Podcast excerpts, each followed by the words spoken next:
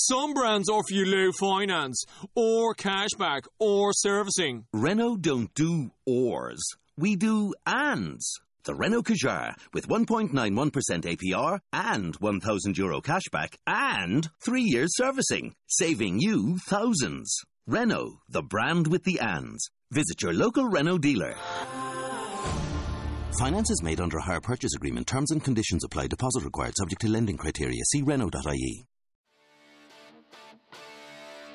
Welcome to the Inside Carolina podcast, presented by Jersey Mike Subs of Chapel Hill. Get 15% off your online order with the promo code HEELS15.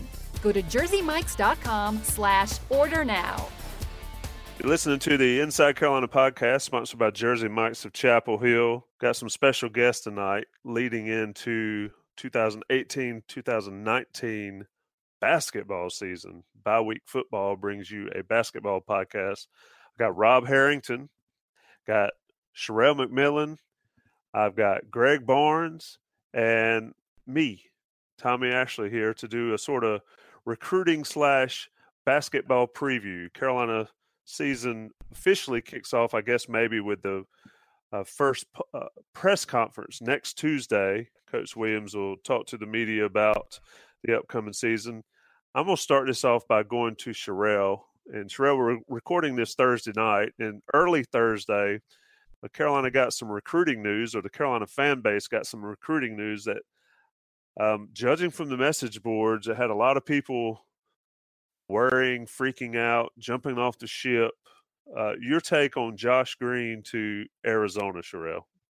Uh, I think it's there's a legitimate concern because uh, also we found out today that Wendell Moore is going to make his college announcement on Monday, and um, he's not expected to pick North Carolina. So those are their two two of their top three wing targets in the class. And if you look at the roster, Cameron Johnson will be gone after this season. Kenny Williams will be gone after this season, and there's a high probability that Nassir Little will be as well. So uh, North Carolina has playing time and uh, space on the wing, and yet they've struck out on two of their uh, three top targets in the class who had wing offers, and uh, I think that's where some of the frustration comes from. Additionally, Green uh, has said multiple times that North Carolina was his dream school, and the dream school stuff sometimes works out and sometimes it doesn't for UNC, and this time it didn't. So, is it cause for concern for North Carolina at this point? I mean, I know the message boards are not the best for folks' of sanity. They're great to uh, when it's going good, but when things go bad, folks tend to panic. It, any reason at this point for North Carolina Coach Williams and the staff to panic, or do you feel confident that at some point before uh, those guys are gone, that North Carolina will have um, somebody to man that position for North Carolina? Well, you know, the solution could already be on the roster. We'll we'll talk about him later on, but uh, Rechon Leaky Black, um, you know, a six eight guard slash forward who uh, Coach Williams said over the summer could play, you know, up to four positions. So it could be a case where North Carolina will continue. Uh, Keion Brooks is another small forward who's coming for an official visit in November. And if North Carolina isn't able to get him, it could be a situation where they say, okay, Brandon Robinson, time to step up as a senior. Leaky Black time to step up as a sophomore, and they let them have the position, uh, and they you know look elsewhere, especially with uh, combo guards. Uh, they got Boogie Ellis coming in uh, next week for an official visit, so it could be a situation where they kind of change the roster just a little bit, play more multiple guards type uh, situation, or they just look to the current roster for the solution. I, would, I agree with that too. I think it's the need to me is more for a perimeter player. I think a lot of people have fixated on a true wing. I don't think they necessarily need a true wing. I do think they need a perimeter player. Hypothetically, if they were to get Cole Anthony, and to, the additional hypothetical is if Coby White were to stay for two years, I think they would be absolutely fine. I think if one of those things happens, they'll be okay because, as Sherelle mentioned, I think Leaky Black as a sophomore can have the type of sophomore year that Matt Doherty had a long time ago. And that may not be helpful for some of our younger listeners, but Matt Doherty was a sophomore starter on a national title team. And, and as long as he's surrounded by Leaky, in this case, would be surrounded by appropriate firepower and he understood his role, I don't think that would be a massive problem. Certainly, I think the the more frustrating thing goes beyond the actual need and more into the spiritual need because we've spent so much time talking about the struggles with elites. And this class seemed like maybe this would be this the back to back class with little and white last year and all that stuff would be behind them because the ncaa went away. And now it looks like some of the old issues are still in existence. And so i think there's a demoralization among the fans that, that outweighs the actual harm that the team has suffered so far it's interesting you mentioned those times I mean, there was a, a while there where we didn't even have discussions about elite guys having Carolina in their top two or three, or and certainly not um, in the top two. Rob, that in itself has been a big change going into this year. I mean, you know, absolutely, like, and I, yeah, a guy like that picks another school, everybody's upset about it, but it wasn't two years ago, three years ago that guys like that didn't even consider North Carolina. That's a big change and that's something that Roy Williams had flagged as a as a sort of red flag to him initially was that the guys they typically had signed no longer were, were even willing to visit campus officially. You, know, you have this great free weekend. They wouldn't even do that. So in that sense, this class has been different. Of course, moral victories are not going to please anyone, including Coach Williams. I do think that represents some progress, but to me, that always was more of more of a distant symptom of the the underlying issue, which was that they just weren't resonating with some of the the blue chip guys. I think there's there's still a lot remaining to this story, especially because if Nassir Little can have the type of year that we and everyone else essentially have predicted for him, I think he alone can help turn that stereotype that's gone against them in their favor. And Coby White could as well. I mean, we should mention, I mean, you should pick up this point, and Greg you too if you've heard anything about this, but from what you guys have reported in practices and you saw in the Bahamas, it sounds to me like White has played every bit as well as Little and maybe even a little better. Yeah, I, I, I definitely think so. I mean, that's the word. Greg was down in the Bahamas watching it, and I remember uh, in our in our uh, Slack we have like a kind of a group chat, and Greg was like, "Coby White is the real deal," and I, think that's been to me that's been the biggest storyline of the summer was that it went from in I guess April or May, who's going to play point guard in North Carolina? What are they going to do to wow, Coby White is really good to wow, Coby White might start to wow, is Coby White going to be here as a sophomore? And even though he hasn't played a game yet, that's just kind of, and that's not the impression of, you know, people who we wouldn't consider trustworthy. That's the opinion of people who really know their stuff. Yeah, just just watching the guys come through over the years. I mean, I've, I've been fortunate enough to care, to cover a lot of very good freshman point guards, ranging from you know back to you know the Lawson days to uh, Kendall Marshall, uh, Marcus Paige, Joel Berry, and all those guys for the most part, maybe Lawson's like excluded. Uh, but you've got that that tentative streak as a freshman. You're trying to feel your way through what Roy Williams wants you to do, uh, and there's a, a, gradual process there. And what really stood out to me about about Coby down in the Bahamas is he didn't seem to have that. I mean, he he was going at people as soon as he got in the game. Uh, we know he's got the the scoring ability. He's got good size. He's he's not, you know, he, he can put on some weight, but he's not thin by any stretch. He looks like a guy that can step on the court and play right now. But really, just the aggressiveness, that attacking mentality, both in transition and you know, after made baskets. Uh, you know, everybody remembers how Lawson was known for, you know, getting the ball after made basket and and running down your neck uh, on the other end. Well, Coby you know, showed that hey, maybe maybe he's the guy that likes to do that. So, so yeah, yeah, like like Sherrell said, we had all these questions in the off season, and that they still have to be answered. Uh, but for me, anyway, when, when I saw what Coby was able to do, combined with you know, seventh looks a lot better too. I think we have to say that. Now you're talking, okay, maybe there's a legitimate pairing here where North Carolina's not got that kind of issue that we thought. That I'll add this about the recruiting aspect. It's not it's not my area of expertise by any stretch. But I've seen so much hand wringing over the years about what's Carolina going to do? How in the world are they going to put together a team that can compete with Duke and Kentucky and whoever else? And yet Roy finds a way. Uh, and so I think the fact now, Tommy, your your point is valid. That now that Roy is actually back in the uh, the living rooms with some of these elite guys, he's going to land enough of them to be able to be competitive and, and to be able to compete at, at the highest level. Uh, and I, I don't think there's a whole lot of need for people to stress out, even though I know fans do that better than, than anybody.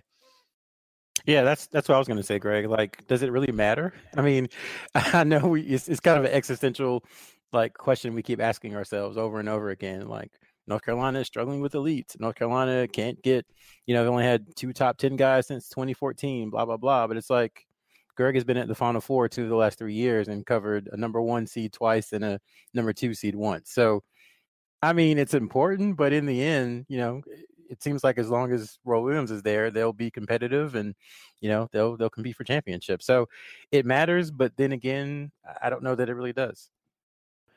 That's what's interesting to me is watching the hand wringing about the recruiting. Is um, do you want a five star uh, number one guy at his position guy, or do you want a, a guy like Joe Barry, or do do you want to find a guy uh, like a Theo Pinson that was huge for that team. You know that, and that's why I can't understand the recruiting aspect. I know people love it, and you guys are awesome at it. But when kids go elsewhere, and Rob, I'll ask you this point: when kids go elsewhere, it's like the balloon burst, and and, and folks just lose their minds.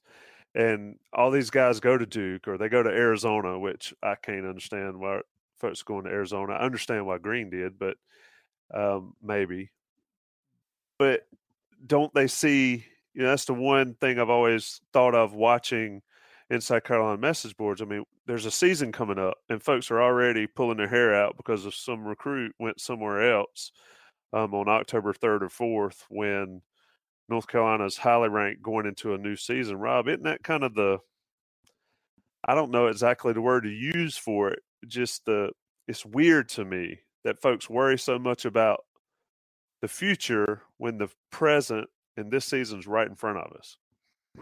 I would say this. I, I will defend the fans on this one because some of these recruitments, it's not like they pick up over the course of three or four months. Now, the green one was different.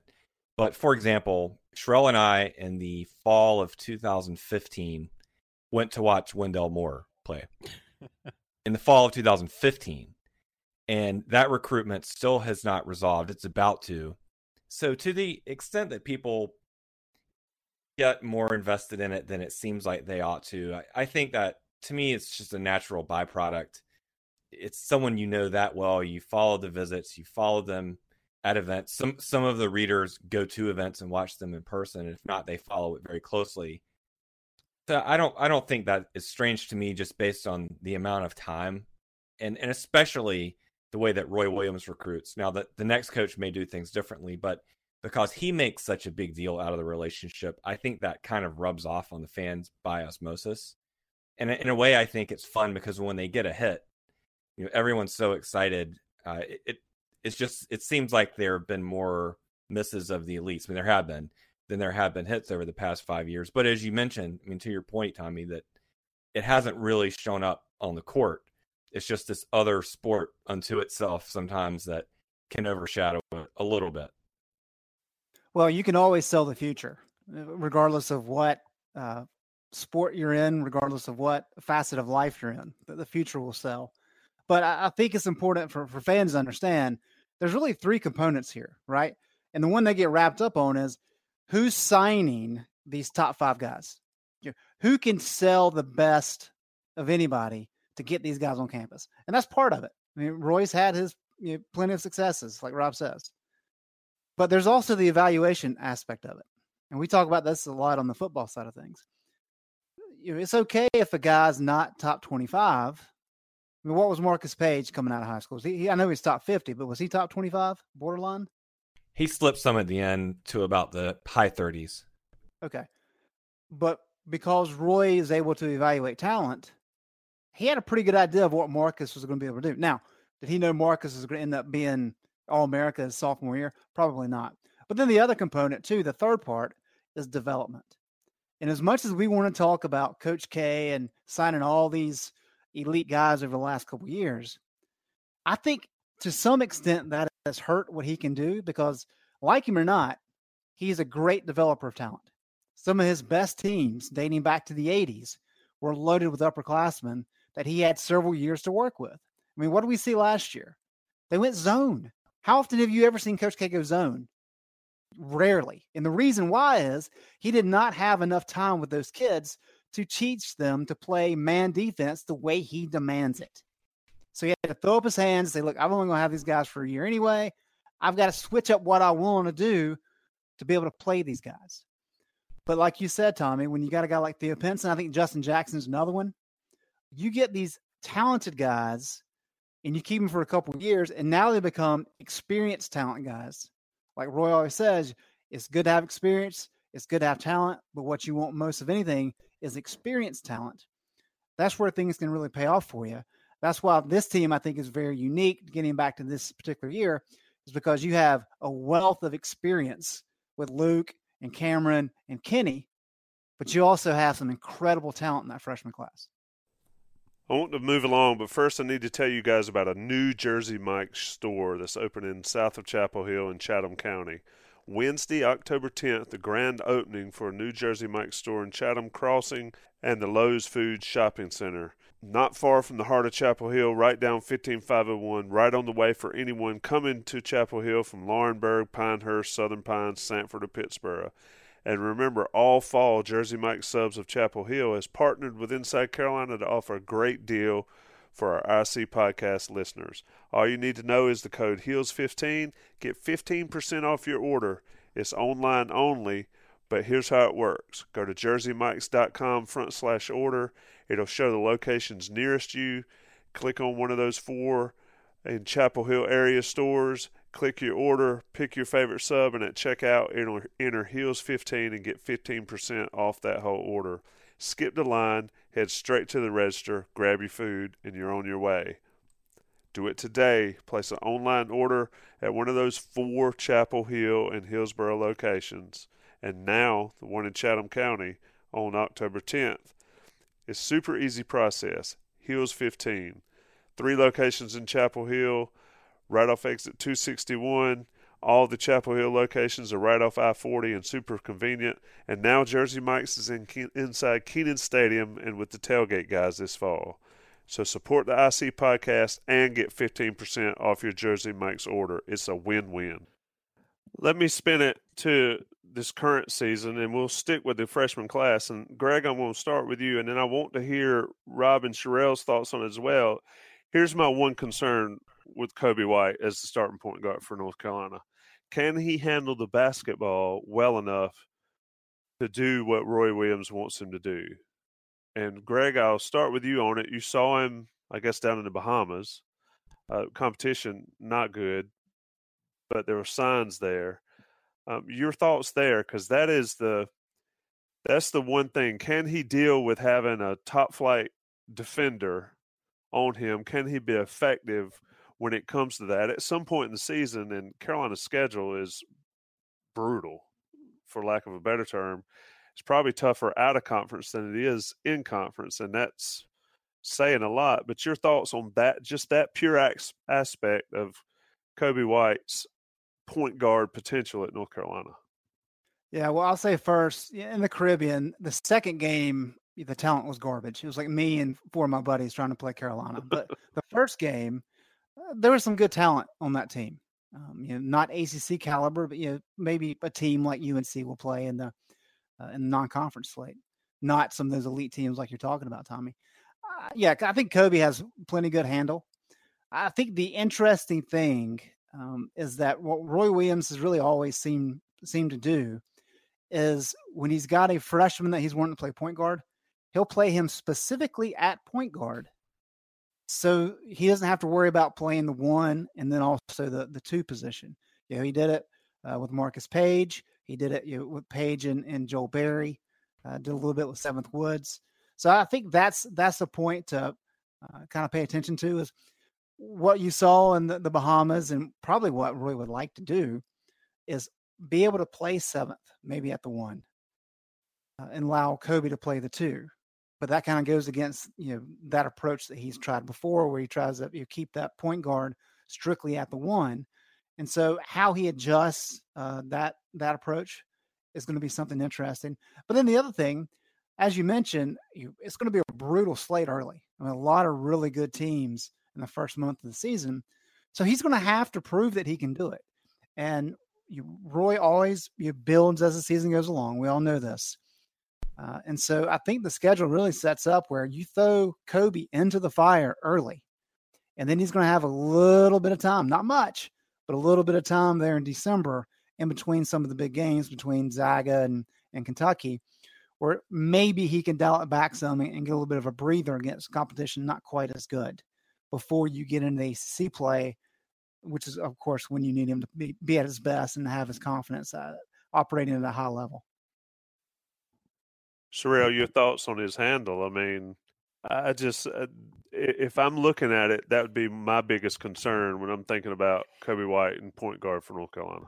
I think whatever issues there may be with his handle, I, I think it's I think it'll be fine.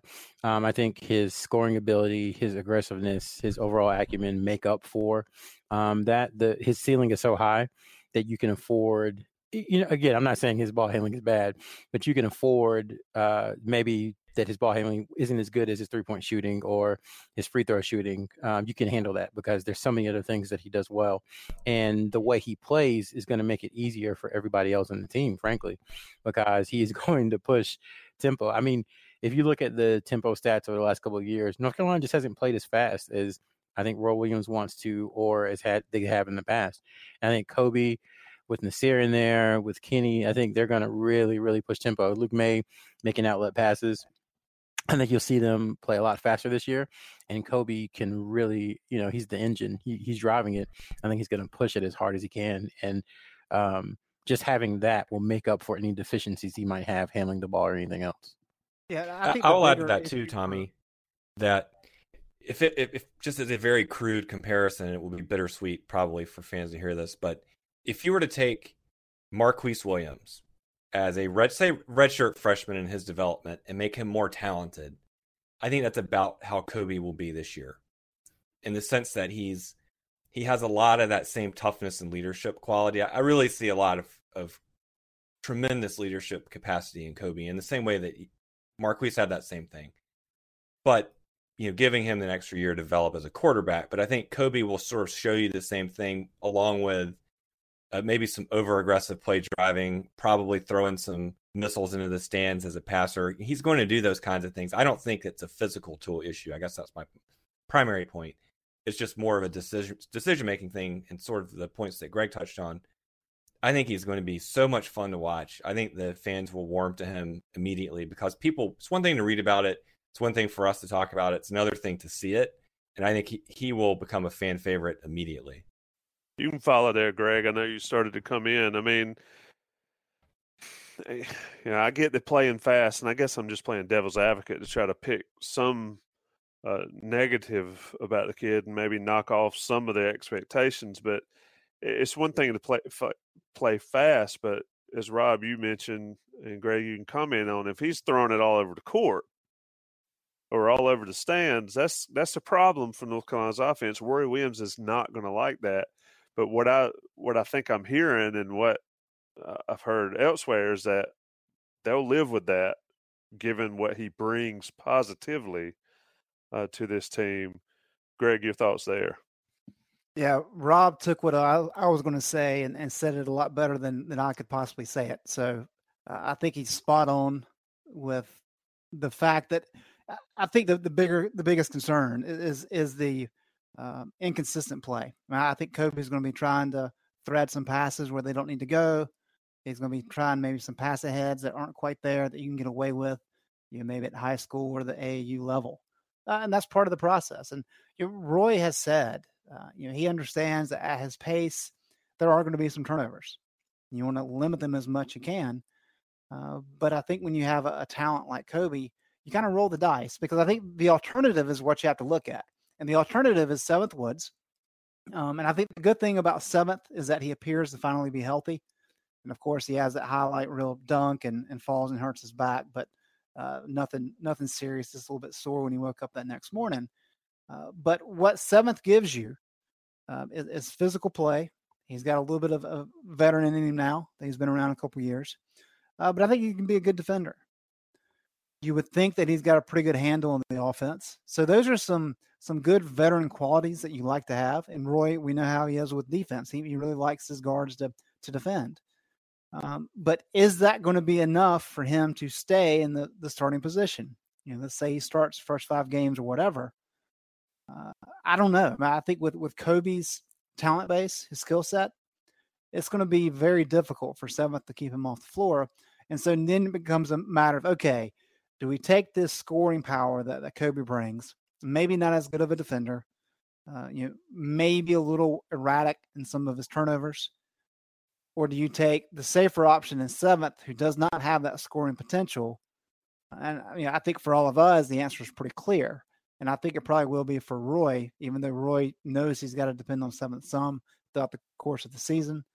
And so I think I think all those things kind of point towards Coby being the guy, probably immediately, but but if not immediately, you know, sooner rather than later. Rob, how does Roy Williams massage the Seventh Woods deal? I mean, he's a, uh, an upperclassman at this point, and we're sitting here talking, uh, haven't even mentioned him, and I think that's a lot of the fan base is thinking the same thing. So, how does Roy Williams sort of massage that situation? Because, like Greg said, he's going to be needed. You know, I remember a guy like, if my memory serves, Melvin Scott hit some awfully big foul shots in the 2005 championship run, maybe in that tournament there. Mm-hmm. Um, and then it's happened in the past as well, where guys that were sort of forgotten ended up making huge plays. Um, so Roy Williams' task with with dealing with seventh and, and sort of um, I, best term I can use is massaging it into a you know a positive for the team. It's a great question. I think we had this exact discussion a, even a year ago uh, in connection to Jalek Felton. Of course, that turned out to be a non-issue, but yes, it's definitely delicate. I think at this point, you don't. At least I haven't observed Roy Williams criticizing seventh way he did a couple years ago. Sort of the the joking thing he would do with Brice Johnson and the other guys in the past. He pushed kind of hard. I think he's gone a little softer on him, and I think probably that at this point they're just trying to build him up as much as they can. I have a very difficult time, despite the experience gap, of, of imagine being out Coby White. I will. I, would like for uh, Sherrell and Greg to correct me if if they disagree, but I just have a very hard time seeing anyone but Coby win the job. So then, as you mentioned, can Seventh become a Melvin or Quentin Thomas or someone like that? Will he accept that?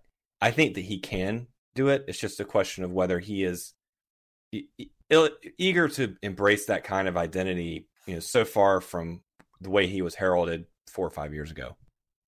I think you eh, one thing we can't forget either is that North Carolina was in the same situation last year because Joel Berry, you know, unfortunately got mad at a video game and was out for the season opener.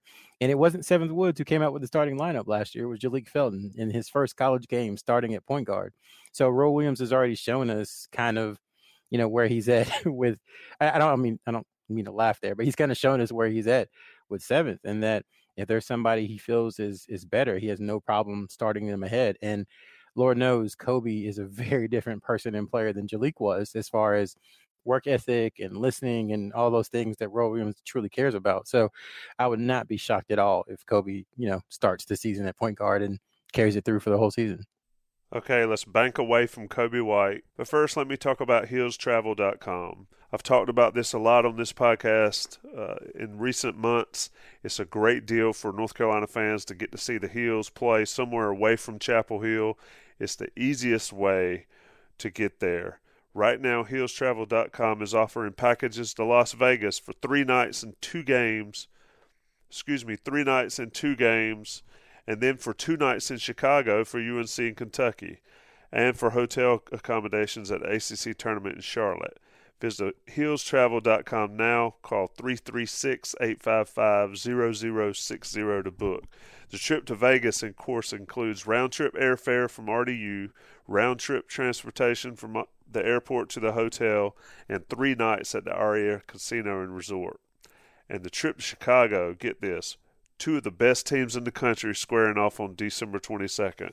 It's going to be a great time. So visit heelstravel.com now or call 336 855 0060 to book your trip. So let's switch over to uh, Nassir Little. And Greg, I'll start with you. You saw him uh, live and in person in Bahamas. I'll use your terms. The second team was garbage. The first team had some talent. This guy probably has as much expectations, even though I think Coby White, the Coby White talk um, over the last since the Bahamas maybe has sort of taken off some of the expectation talk about Little, but uh, this is another guy that the fan base, uh, the coaching staff, everybody expects to be huge for North Carolina. Uh, just speak to what you saw and, and what you've heard leading into this season that's right around the corner. Well, what, what stood out most to me about Nassir is in watching him play. I mean, his stat line wasn't that impressive, um, but yet you still felt his presence because he made some impact plays, and you could see his athleticism. You could see his skill set. Um, he, he he's built like a tank. Uh, does not look like a you know a, a true freshman. Um, so that's not going to be an issue. The physical part, he does have the skill set. He's long, uh, showed a willingness to play some defense. So pretty much all the the check the checks you need to make on that sheet of okay, this guy has potential to be a very good ACC player. You can really just watch him a few minutes and okay, he he he's there. Um, but I think also the fact that he didn't force things. You know, he just kind of you played within the concept of the team, kind of learning the uh, the offense, learning what Roy wants him to do. That, that speaks volumes too, because that's the opportunity for these kids in their first setting as UNC players to say, "Hey, I'm here. Watch me." And yet he showed no signs of that. Um, and so I think with with his his uh, talent and his skill set, that it may not be the first or second game where he kind of shows what he can do. He'll probably have good games early, but there's going to come a game eventually in the first you know first ten or whatever, where he's just going to have a have that game. He say, "All right, there he is. That's little," and he kind of goes from there. So uh, I don't think there's any question that he's going to play a lot. I, I think it's going to be fascinating uh, now that that Cam's healthy how Roy uses this lineup because I don't think there's any any doubt whatsoever that Roy wants to play with his traditional two big lineup. But if you do that, that means you've got Cam and you've got Nas both at the three, and they can't both be on the court at the same time. Uh, you know, unless Kenny's off the floor or unless one of those bigs steps away. So that's going to be the, the most interesting part to watch, especially early in the season for me with uh, Nassir, I, one of the things that I think is going to be important for him and that he's going to bring to Carolina.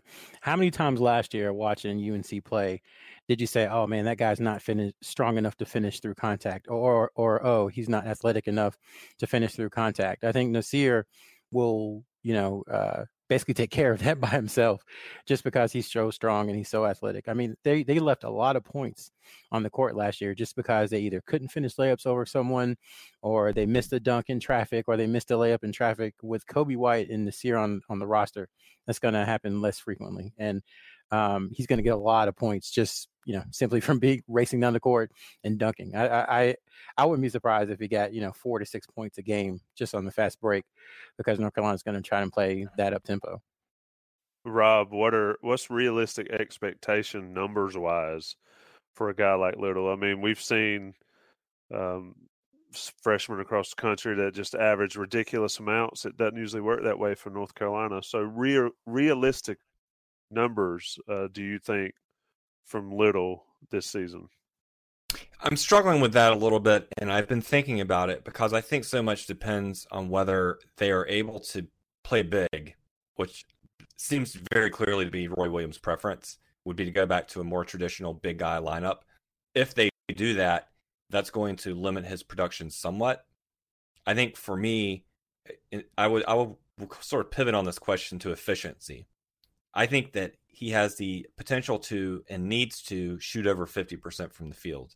He doesn't need to shoot 60% like you know Brandon Wright or someone like that his freshman year had just a freakish freakishly efficient field goal percentage.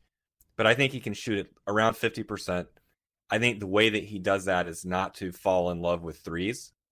And from that point of view, I think that he actually, at least early in the year, will be most effective being one of these uh, power, what we would have in the old days called an undersized power forward. Nowadays, we call it more of a hybrid, sort of the Jerry Stackhouse role, where he does a, a ton of damage along the baseline. His freshman year, he hardly hit any threes. His sophomore year, he did. I think Little, just at the rate of his development, probably will try to be more like the sophomore Stackhouse, but I think you'll see him get some of those dog baskets around the rim. And I think Sherrell hit it right on the head. These frustrations about people not finishing through traffic, the team looking physically diminished when they played some of the opponents last year, like Michigan State and Texas A&M. I think that he will be one of the prime guys to push back against that. It's funny you mentioned those two teams. Of course, Miles Bridges was on the court for the Hornets the other night and looked very impressive. And then uh, Robert Williams for the Celtics. That dude uh, destroyed North Carolina in the tournament last year, of course, for Texas A&M. Let's let's kind of float into uh, the returner discussion here. And as I hear you talk, and as I hear Sherrell talk about Roy Williams' traditional lineups and all that kind of stuff, Greg, I think two people that we know without a doubt that will be on that floor probably 30, 35 minutes a night Kenny Williams and Luke Maye. The rest we can talk about, but I think those are pretty solid bets to be the main guys, the the ones that you can count on being out there uh, that much for North Carolina. What do you think, Greg? Yeah, I think if you were to try to uh, kind of put something on the court that says, "All right, this is Roy Williams. This is what Roy Williams is about." You're going to go with a guy like Kenny, who busts his tail, who's a good leader, who is you, probably the, the best defender on the team. Certainly was the best perimeter defender last year on the team. And then a guy like Luke Maye. Um, you know, Maye may not have the athleticism of a guy like Hansbrough, uh, but in terms of effort, it's it's there. And there've been you know plenty other guys like that over the years that have kind of busted their tail. Um, and I think that's that's really what you you think about when you think about Roy Williams. Um, and so I think that's that's the unique dynamic. That's one of the reasons Roy seems to be genuinely happy about this team because you've got talent like we've talked about in the freshman class. Um, but if you just put talented freshmen out there, they're going to hit some adversity. There's going to be some tough games where the shot's not falling, they kind of lose their way a little bit. They get rattled. I mean, that's that's part of it. But if you've got some veterans kind of around those players that can steady them and be like, look, it's all right. You're, fine. Just follow my lead here. That goes a long way. And so I really think this is a, a neat blend of talent. But it does. It starts with with Kenny and um, and Luke, and the fact that yeah, I think it's a neat component that those guys are best friends. They've been roomies forever. Uh, they came in as underrated recruits and you know we did a story on them before last season. It was really after, I guess it's in the preseason, but they were talking about how you know when they arrived in Chapel Hill, they kind of made a pact that hey, we, we're gonna we're gonna show that we belong, mean that the recruiting rankings don't matter, and they've done that. And so I, I think they obviously have more to prove. They want to show that they can go deeper in the tournament and all those kinds of things. Uh, but just having that that veteran leadership is so key. And when you add in the components of what they bring with Kenny and his his shooting and his defensive play, and Luke's his all around game and how he continues to get better. I think that's that's kind of the core foundation, regardless of what maybe some of the younger guys bring to the table.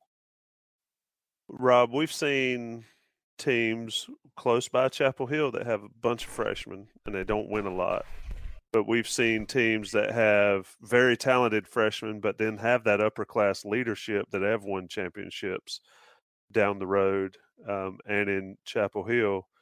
Your thoughts on the blend there that Roy Williams has? I mean, this is probably exactly what Roy Williams is looking like, looking for. I think um, when he constructs a team, and that's where I, I think folks, and maybe they're getting it now, especially after the 17 championship. But Williams knows how to construct a team the way he likes it. And this seems pretty close to the way he likes it. I think you're right with with a couple of concerns, and of course every team has its concerns. I think in terms of the upperclassmen, underclassmen leadership, and that's spot on. The number one concern I have thought it was point guard. I'm not sure that's the case anymore. You know, back to our conversation about Coby White, understanding the types of struggles that he'll have, you know, semi regularly. I think it's more of who's going to be the interior scorer because it's one thing for them to go back to a traditional lineup just because they have the size to do it and a little more experience to do it. And assuming that every all the returnees have improved defensively, especially uh, Brooks and Manley. But historically, it's not just that they were big; it's that they would design the offense around inside out play, meaning that someone could consistently score inside. And I'm still not convinced that that player exists. Uh, it maybe Brooks will have become that, maybe Manley, but I'm still not sure. I, I think everyone will need to see that first before it really locks into place. And if it doesn't, he's going. Coach Williams will have some very tough decisions to make because whatever they might sacrifice in terms of rebounding, potentially defense, although that can go either way, they might gain offensively if they were to play Johnson and Little side by side, for example, along with Maye, which I, I think does have its downside over the course of long of a long season. I think it's in that sense. I still think it's a little bit atypical of a team, but Sherrell, I'd be curious to get your thought on this too. Yeah, I think they'll go. Last year, it started off with um, that the small lineup kind of being the closing lineup. I think the lineup that most Carolina fans want to see: Coby, Kenny, Cam, Nassir, and Luke. I think that will show up as the closing lineup this year, but I don't think it will be used quite as much. Um, as the small small lineup was last year. And uh, you know, we go back to this. Me and Greg joked about it um, when we did the postseason podcast, but I can just see Roy Williams on the bench, you know, in, in the locker room after the Texas A&M game, saying, "This will never happen to me again." Just just fuming, upset because you know he he has a certain way he likes to play and he got beat by that certain way he likes to play and that had to have been extremely frustrating for him so I think no matter what happens, he'll have those guys, especially Garrison and Sterling, ready to, you know, more ready to play um, than they did last year. And midway through the season last year, he kind of said, "Yeah, I need to get these guys ready because they're the future of our program." And uh, I think we'll have them ready to play, and uh, you know, they'll be if they need to come in and do some things against teams that are bigger, then he'll have that. But I think you'll see that small lineup play a good amount, especially in the second half. Uh, see, we're on the same page, and so Greg, I'm gonna follow it up with you. Roy Williams is not playing traditional lineup all season, not with the talent he has on the wings with this team. I don't care what he says or what he thought after Texas A&M. I'd be shocked if, other than in situational uh, games like a, a team like Texas A&M where he has to play the bigs, as many bigs as possible to match up, but – Greg, I just think it's it's Maye in the middle, Johnson, Little, Kenny Williams, and Coby White. I mean, that's what what do they call it? The lineup of death or whatever, the death lineup last year. I think that's going to be the main lineup throughout the season. Greg, tell tell us why we're wrong, since you're the one that made those comments about Coach Williams after that Texas A&M game last year. I don't think I don't think that's going to be the primary lineup. I, I just don't see it. Um, I, I, think Roy Williams. Okay, this is what he does every year. We've seen it every single year, even last year. The first half of the season, he's going to force feed the two big lineup. And I think this year more than any other year, he's probably going to extend that further into ACC play than maybe he normally has if those guys haven't done what he wants we know what he has at the four. I mean, he's he's got a legitimate option there with Luke Maye. He's All America there. But Sterling Manley or Huffman, I don't think it's going to be Huffman or Garrison Brooks. So really Manley or, or Huffman. One of those two has to make significant strides from a year ago. And we haven't talked a lot to Brooks. We have talked a good, bit to Manley. He's saying all the right things. Uh, he, last year, he was kind of deer in the headlights type deal. Even when you talk to him about you know adapting to college life, doesn't seem to be that way anymore. Uh, and so I think you're going to see growth, but I think Roy is going to make sure that they give him a legitimate option so that he doesn't get to a game like A&M when it matters. And he's like, okay, now we're going to try to make this work. I don't, I don't, I don't question whether or not he's going to play a small lineup. I mean, he's done that for a number of years. Uh, he's no longer you know, uh, so stubborn that he's not going to go with what's working best. And for a number of years, that, that's been a very good alternative secondary unit to have.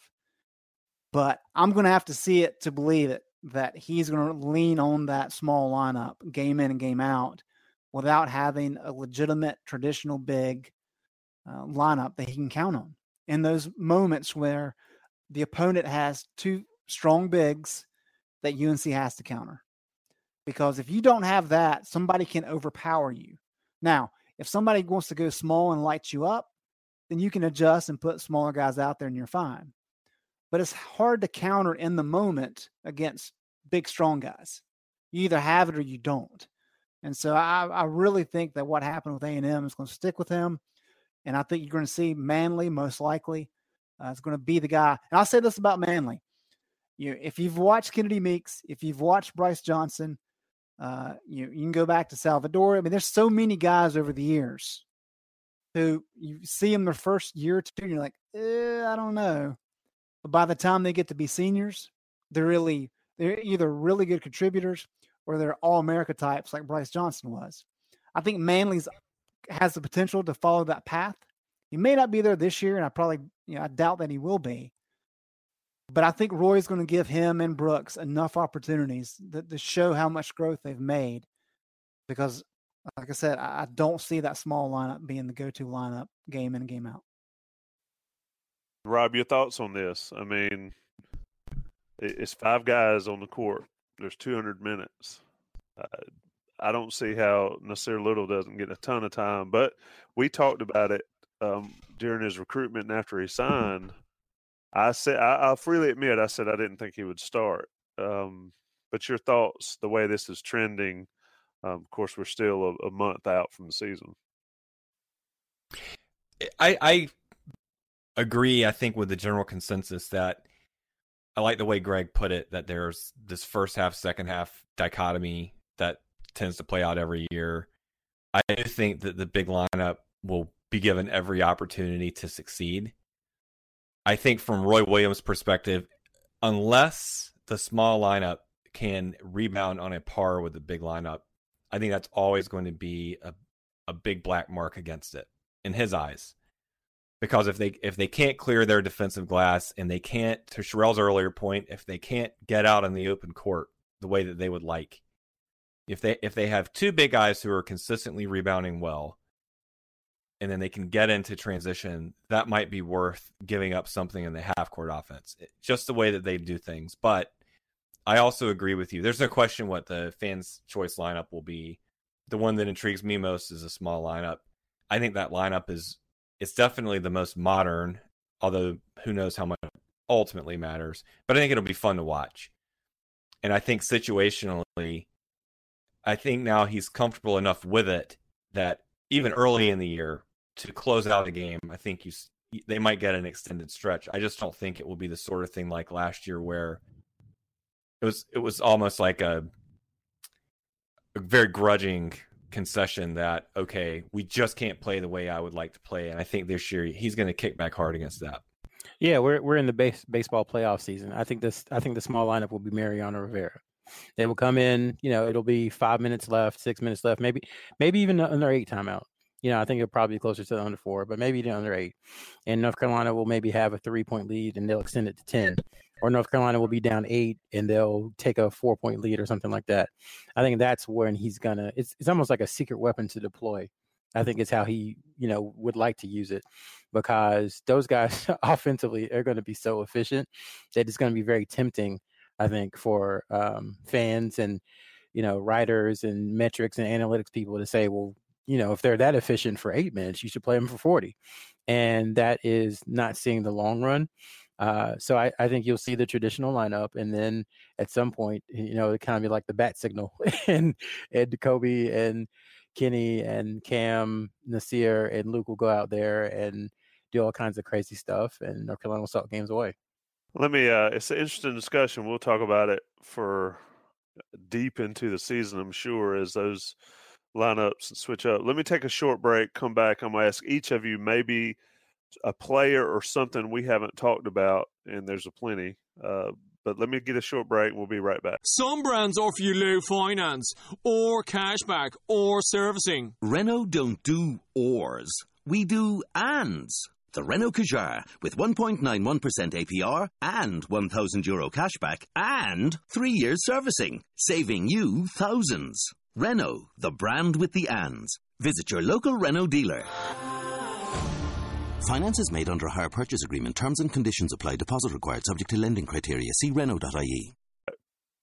All right, Sherelle, I'm going to stick with you um, coming out of the break.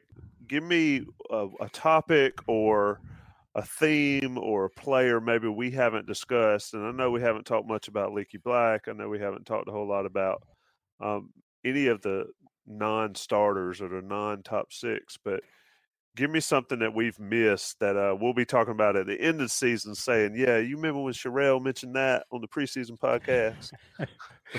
um, I, I, I'm super high in Kenny Williams. Um, just, you know, seeing him a few times over the summer, um, and then hearing reports and watching him during the Bahamas uh, games, the highlights that uh, Inside Carolina posted, I just feel like his confidence is is sky high. We, you know, we've gotten that word from several people who have attended a couple of the practices. He seems to be uh, the guy who's taken over. You know, I think leadership is overrated in in traditional aspects, but he seems to be the guy who's taken over um, that you know he shot 40% from the from the three point line last year and he went about seven or eight games where he was bad from the three point line and he'll tell you that. So i think you can see him creep up that average a little bit because of the spacing that he'll get from uh, some of the other guys on the court.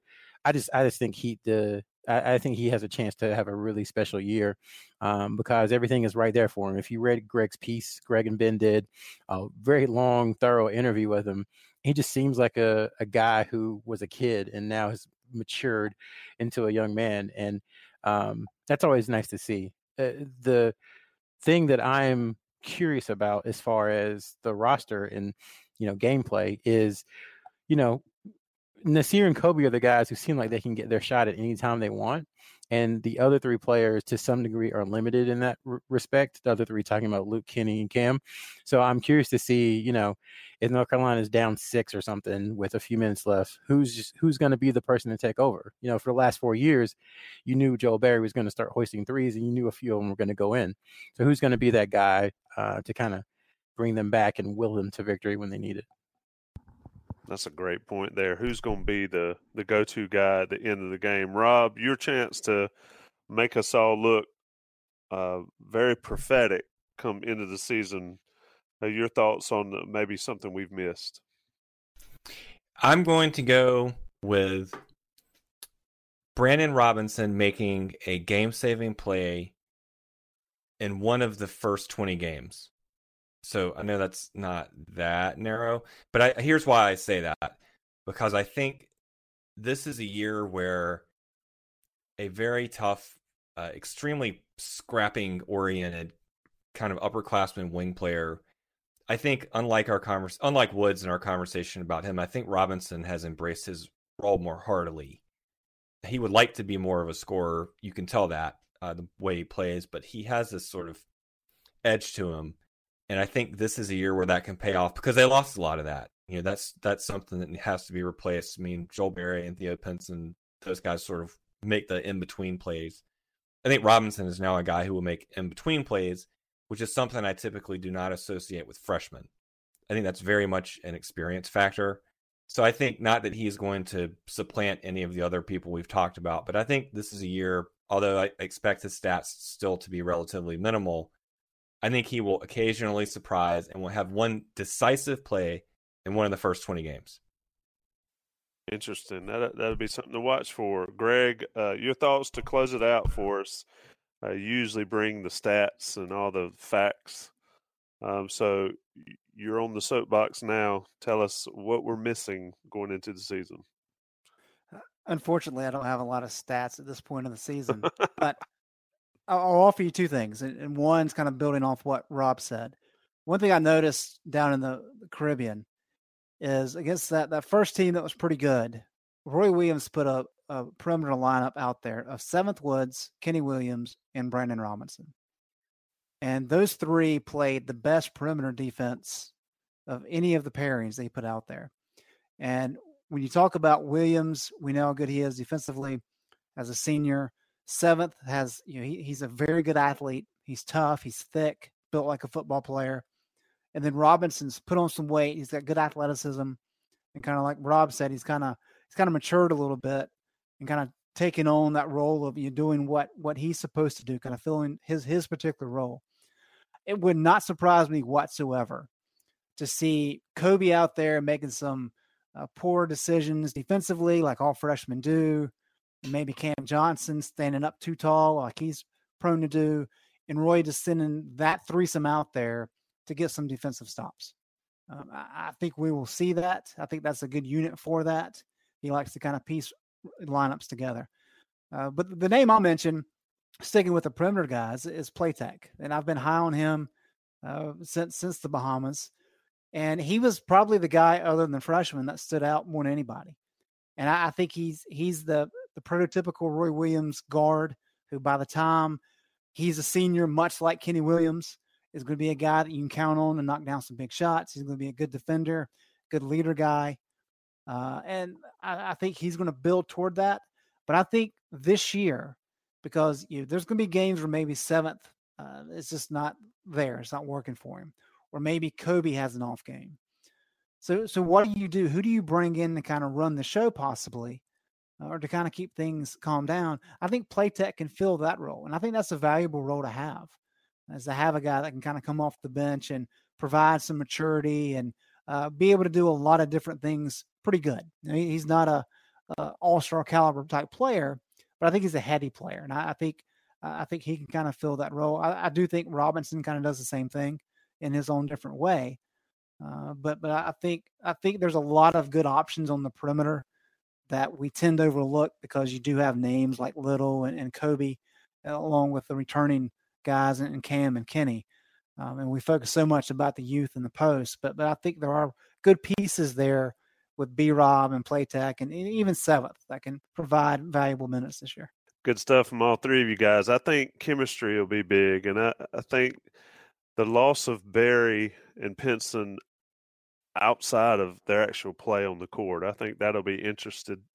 It'll be interesting for me to see how this team blends together because it seems like Berry and Pinson were there, and gosh, I guess they were there for a hundred plus games, but how that all works and how it gets going, and and we've talked about it already. The season, the schedule is not kind um, early and how it all blends together, how the freshmen blend in.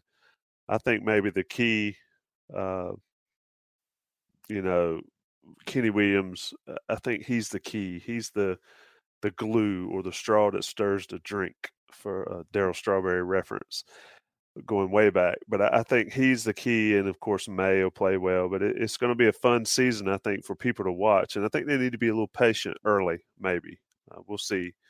But Rob, Sherelle, Greg, always a pleasure to talk to you guys. Always a pleasure to talk basketball with you guys. Uh, we'll do it again a plenty as the season progresses. But thanks for tonight. Thank you. Thanks, Have a good one. Thanks for listening to the Inside Carolina podcast, presented by Jersey Mike Subs of Chapel Hill. Get 15% off your online order with the promo code HEELS15. Go to jerseymikes.com slash order now.